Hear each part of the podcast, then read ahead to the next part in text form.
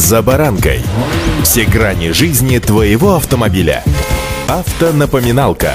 Комментарии экспертов. Советы по обслуживанию автомобилей в программе «За баранкой». Цифра очень прочно входит в нашу жизнь. Под словом «цифра» понимаю все цифровые сервисы и услуги, которые становятся доступными все большему количеству человек, и автомобиль в данном случае не является исключением. С вами Забаранка Александр Карпов. Здравствуйте. Автомобильные факты.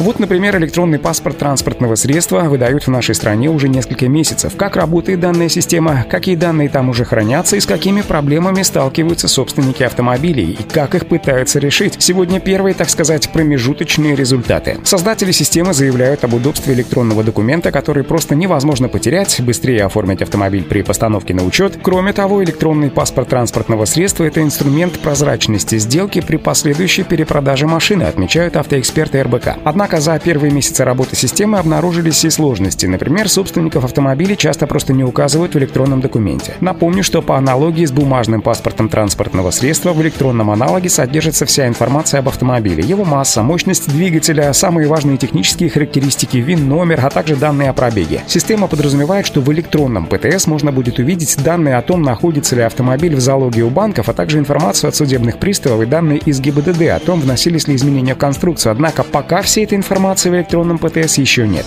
Автомобильные факты.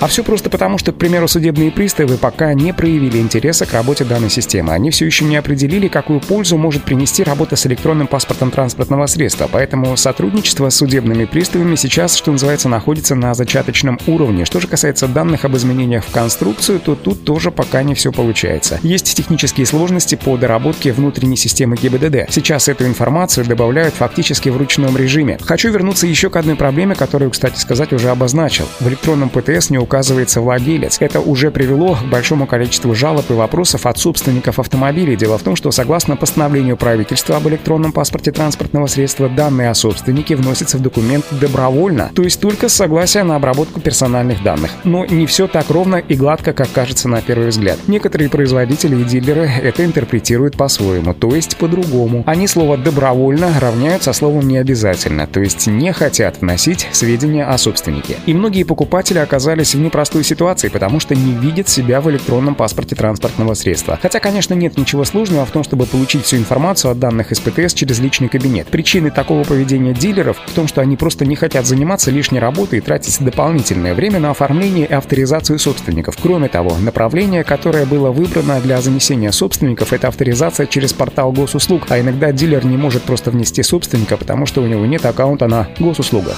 Автомобильные факты.